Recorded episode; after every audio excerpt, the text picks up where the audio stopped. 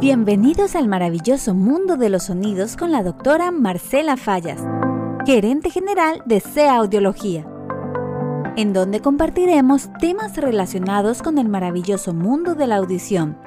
Nos adentraremos en el mundo de los sonidos y hablaremos de salud, tecnología, producción y vivencias.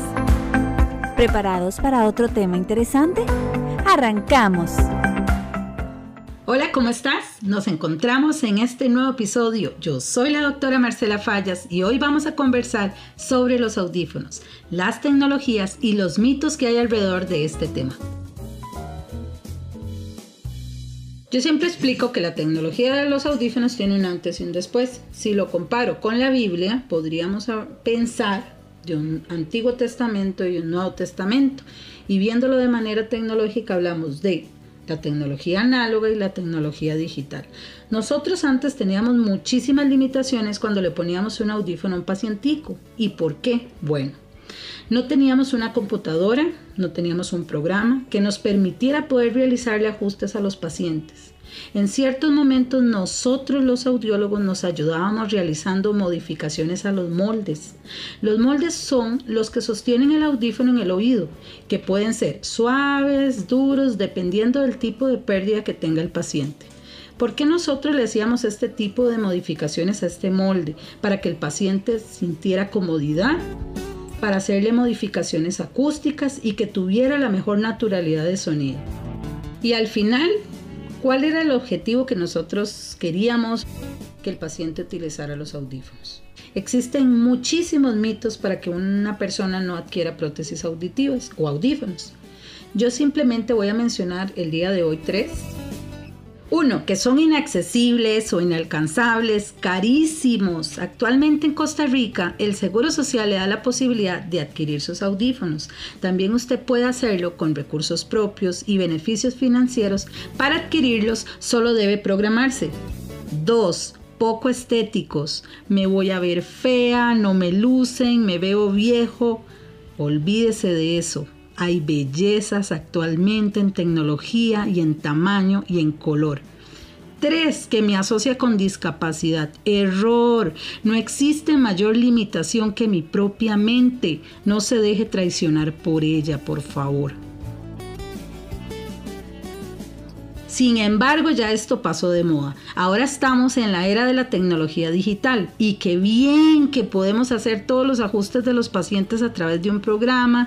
En algunos momentos, con solo dar un clic, ya ese paciente da un giro, nos mira y sonríe. Qué gratificante realmente poder experimentar que escucha.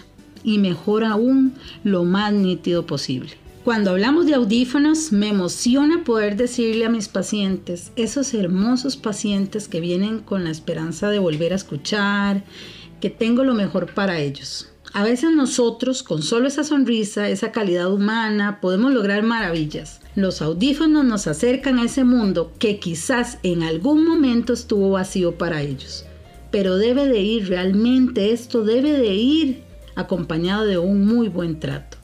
Imposible no pensar en que las personas llegan con aquel temor de ver unos audífonos totototes, gigantescos. Es más, recuerdo una vez una señora que llegó desde la puerta, me hablaba, coquetísima ella, bellísima. Yo de manera muy prudente capté que ella estaba dudando de dar su primer paso. Ese día conversé de cualquier otro tema como ofertas de supermercado, tiendas, ropa, del clima, para que ella no asociara que le iba a hablar de audífonos de una vez. Ya cuando logré entablar una conversación con ella, le fui mostrando un color que para mí era el adecuado, porque yo ya la había visto, le había visto su color de pelo, le había visto cómo se vestía, sin que ella ni lo notara. ¿Y cuál fue la sorpresa que me dice? De doctora, esto ni se ve. Le digo, no, mi amor, eso ni se ve. Pero aquí lo más importante es que usted se sienta bien, que lo luzca, que escuche de manera correcta. Y en realidad así me la fui llevando hasta que logré que ella los utilizara como un accesorio más de su vida. Muchas personas tienen esos tabúes que les impiden tomar esa decisión de realizarse un examen auditivo porque inmediatamente asocian las prótesis auditivas. Pensando en lo peor, en lo feo, en lo grande, cuando en realidad ahora hay bellezas, hay cosas mirruscas que nos permiten que los pacientes mejoren su calidad de vida, sus relaciones familiares, su entorno social, laboral. ¿O acaso no es bonito sentirse bien? Claro. Yo siempre le digo a esos pacienticos que vienen por primera vez, ¿qué piensan? ¿Cómo se sienten? Algunos me lo han algunos me cuentan lo que han escuchado, otros lo que han leído. Yo siempre les digo, no presten atención a malos comentarios y malas experiencias, porque de aquí en adelante esto va a ser exitoso.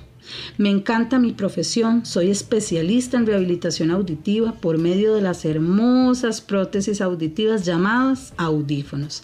Tanto es así que ya tengo los míos divinos, hermosos y mejor aún de color negro, porque estoy encantada de lucirlos.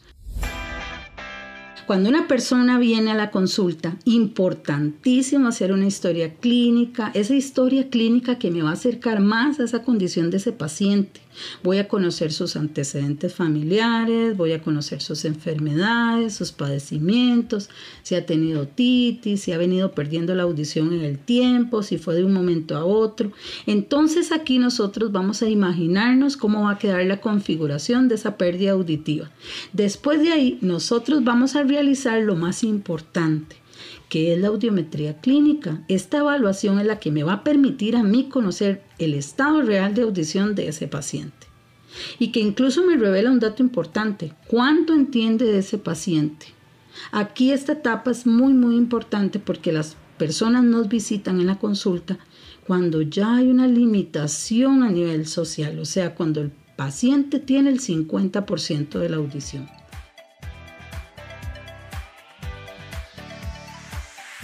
En esta parte es cuando yo en lo personal abordo al paciente de la siguiente manera. Me encanta conocer cuáles son sus actividades sociales. No es lo mismo la persona que le gusta escuchar y ver la televisión como la persona que solamente escucha radio o los que se reúnen a compartir con un juego de mesa o estar con amigas o tomarse un café.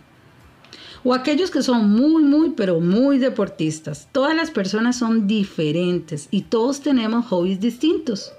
Es muy importante conocer el estilo de vida de ese paciente para poder recomendar la mejor prótesis auditiva. Recuerdo un momento súper emotivo, una adaptación que hice no hace mucho, que puedo estar hablando unos meses atrás. Ya un paciente antiguo de nosotros, paciente incluso de otras clínicas que andaba divagando, Cuando traigo esos recuerdos a mi mente, recuerdo cómo ese paciente fue perdiendo poco a poco su audición, de manera lenta pero progresiva, impidiendo compartir en actividades sociales, familiares. Era imposible no sentir la misma frustración que él sentía. En muchos momentos sentí impotencia. De esas noticias hermosas que le da a uno la vida, tuve la bendición de representar una marca de audífonos y no cualquier marca, nada más y nada menos que Starkey, la cual me ha permitido cambiar la historia de muchos pacientes que se han sentido abatidos por su pérdida auditiva. Recuerdo que este paciente cuando renovó sus audífonos y le recomendé el uso de un accesorio de conectividad que le permitiera acortar ese distanciamiento entre una persona y otra fue una maravilla. Pero mejor aún, saber que ese accesorio le iba a permitir a ese paciente realizar lo que por tantos años no había podido hacer, hablar por teléfono. Esa noche, después de atenderle, me fui a dar vueltas con mi hijo, que le estaba enseñando a manejar, cuando me suena el teléfono. Era don Germán. Me dice, doctora, ¿cómo está? Y yo, esa voz la conozco, esa voz la conozco, pero nunca había hablado con don Germán por teléfono. Cuando me dice, doctora, soy yo, Germán, la escucho. Cuando me dijo la escucho, quedé muda. O sea, yo quedé totalmente muda. Y lo único que recuerdo es que empecé a llorar. Era tanta la satisfacción que tenía en mi mente de haber podido lograr que don Germán nuevamente pudiera acercarse a las personas a través de un teléfono que muchas personas pueden ver tan simple, para él era tan importante. La felicidad no cabía en la familia, no cabía en nosotros, se contagió incluso hasta mi hijo, que tuve que pegar un frenazo en el carro. Lo recuerdo como si fuera ayer. Me llamó la atención una pregunta que le hice a don Germán, que cómo se sentía él cuando, cuando estaba hablando por teléfono y lo que me dijo fue, me va a llegar altísimo, voy a empezar a llamar a todas las personas con las que no he podido hablar durante muchísimos años. Más de 10 años de no hablar por teléfono. Esto fue súper emotivo y es un recuerdo que guardo en mi corazón de haberse podido lograr este objetivo.